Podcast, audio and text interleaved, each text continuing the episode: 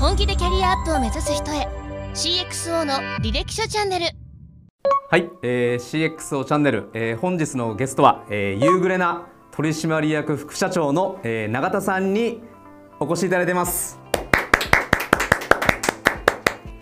あのお越しいただいてますというかあの初の試みで、えー、永田さんとあの Zoom でのお話聞いていこうというところなんで長野さんこんにちは。こんにちは。すいません私があのリモートで参加になりましてよろしくお願いします。とんでもないす。いませんお忙しいところありがとうございます。この CXO チャンネルっていうのがですね CXO として今活躍している方々にですねあの来ていただいてそのご自身のその今日までのキャリアだったり成長したターニングポイントになった出来事とかですねえー、あとはそのキャリアの考え方とかですねっていう話をあの聞いていこうという番組なので、えー、よろしくお願いします。はいよろしくお願いします。野田さんまず最初に自己紹介と今日までのあのご経歴みたいなのをざっくりとダイジェストでまずあのお聞かせいただいてもよいでしょうか？株式会社ユーグレナという会社で、えー、取締役副社長 CXO でいうと COO という役割です。合わせてリアルテックファンドという、まあ、日本で最大級のテクノロジー投資ファンド、まあ、これの代表をしています。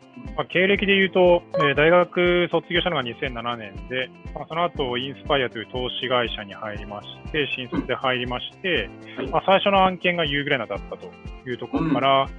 付き合いがあって、新卒2年目で社外役員になって、うん、えー、2010年3年後にですね、まあ、転籍をすると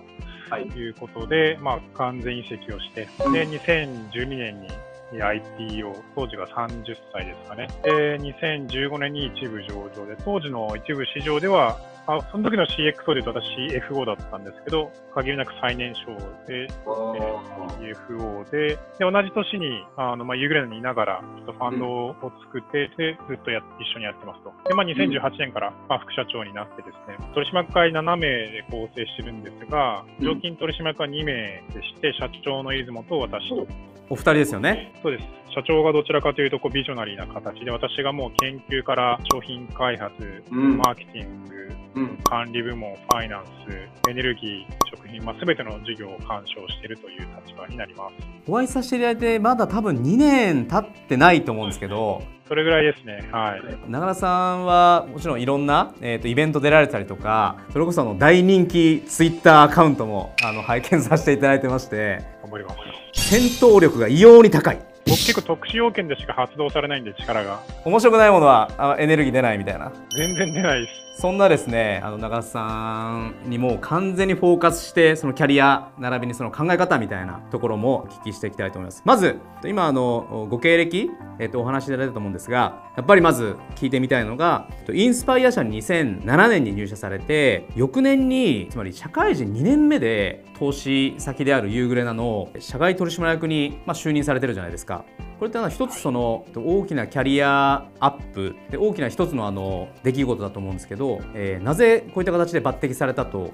思われますか？確かに当時投資先の役員をやってるのはファンドマネージャーとかうんうん、ファンド運用会社の、まあ、インスパイアの取締役クラスだったので、まあ、異常ではあったのは事実です。うんうん、僕、社会人の1年目とか関係なく、ずっと誰かにこう制限されたりとか、あとなんかも先輩とは嫌だったんですよね。先輩が嫌 ?1 年先にいるから偉そうにされるの嫌じゃないですか。そのメンターもいたし、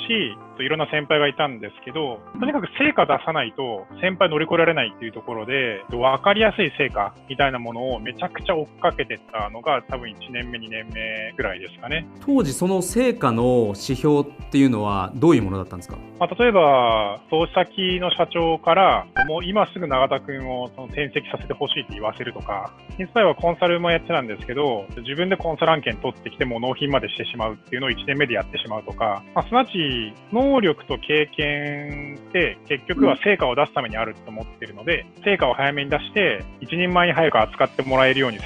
て、えーと、上司とか先輩っていうタガを外したかったっていうのがずっと思ってましたね。なので、結果として、まあ、ユーグレナの、えーと、社外役員をしてた人が辞めた時に次誰にするかって時に多分名前が上がったんじゃないかなそれはもういきなり声かかったんですか？ユーグレナの役員、中田君どう？みたいな。そうですね、ちょっと12年前なんであれですけど、でもそんな感じだと思います。はい。だって社外役員になるのと、その投資の担当者としてもう,、もう死ぬほど仕事して支援するって、会社法上の役割変わりますけど、やること変わらないですし、あの自分からするとあまり大きな差ではないですかね。社外取締役っていう名前がついた、まあ、だけで、これまでのその支援している内容っていうのはあんま変わらないと。そうですね。取締役を2年やられて、ユーグレナに転籍になったと思うんですけど、そこはどういうことがあったんですか？やっぱ事業会社やりたいなっていうのはありましたし、投資ってもともとそんなに興味があるわけじゃないんですよね。投資という行為には興味ないんですよね、僕。まあ、今、ファンドやっててあれなんですけど。これは今も？今も興味ないです。おいい一言ですね、それ。自分が何とかしたい人を何とかするっていうのが自分のやりたいことなんですよ。なので別に、それは投資じゃなくてもいいし、ハウは何でもよくて、で2010年の僕にとっては、一番何とかしたいのが、ユーグレナと出雲光だったし、それまでの3年間で、インスパイアっていう会社にはもう恩を返したっていう自信があったので、あの恩返ししたディールがあったので、それで、まあ、あの移ろうと思いましたね。ちなみに、そのディール何かみたいなのって、お聞きしてもいいですか？まあ、なんかめちゃくちゃ利益を、そのインスパイアに利益をもたらすフィナンシャルなあのディールがあって、それを自分が主担当で全部やりきったので、まあ、相当会社を儲けさせたので、自分に投資してもらった分はお返しできたと思ったっていうのがまず一つ目です。思考のステップとしては一つ目。で、えっ、ー、と、どうしても助けたい会社がユーグレナで、ユーグレナからも求められていたので、あの、まあ、すべての条件が合致したっていう状態ですかね。えっ、ー、と、その当時の長さん感じたユーグレナを助けたいっていう気持ちになったっていうのと、その出雲さんに惹かれたっていう内容のニュアンスのお話あったと思うんですけど、それぞれどういうふうに感じられたんですか？まず、出雲がいいなと思ったのは、僕のその世代ってやっぱり、このライブドアブームの直後で、うん、みんなやっぱり IT をやっていたし、サービスをやっていたし、経営陣の飲み会とか行くと、カラオケでなんかみんなが IPO とか合唱とかしてて、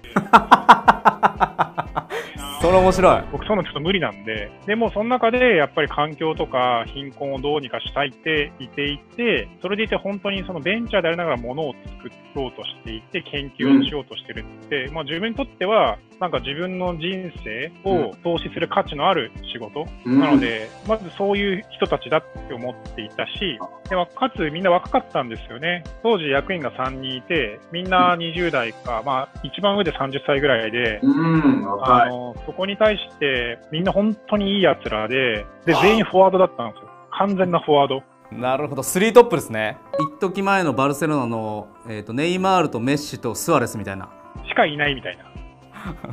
なるほど、やばいですね、それは。なので、やっぱり自分みたいなタイプが入って、中盤とディフェンスを落ち着かせて、いいパスを供給したら、本当にこの会社は良くなるって自分でも思えたので、まあ、まあ、それが一番ちっちゃな理由ですかね。中田さんご自身が自身を理解しているのでいうと、まあ、フォワードではなく、えー、中盤の選手であり、ディフェンスの選手でありっていう認識でもういたんですね。いや、僕はですね、あの、何でもいいっす、本当に。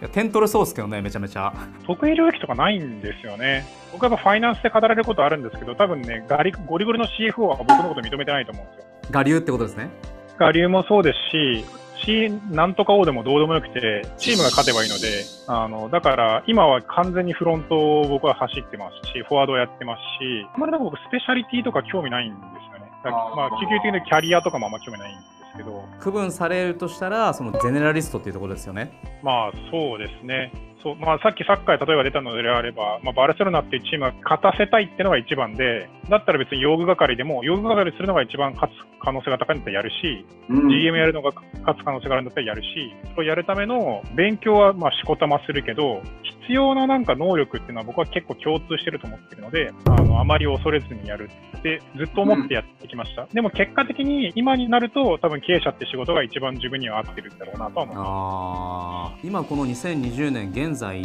が長田さん自身の中でも一番そのフィット感があって、まあ、その情熱があると、まあ、そんな感じですかね。そうです。でもまあ3年後はまた変わってるかもしれないです。もっといい副社長がいれば、その人を自分で連れてきて据えたいし、チームを勝たしたいですね。いやチーム思考。これはですね、あの中田さん、実は中田さん出ていただいているこのゲストの1個前がですね、あのサイバーエージェントの曽山さん。わ、先輩、曽山先輩。はい、いや曽山パイセンもですねあのおっしゃってたのがチチームで勝つことが重要だというふうにおっしゃっててもうでそこが一番の自分のモチベーションだっていう話もされてたんでお一人目お二人目でなんか通ずる部分が出てなんか番組的には超ありがたいんですけど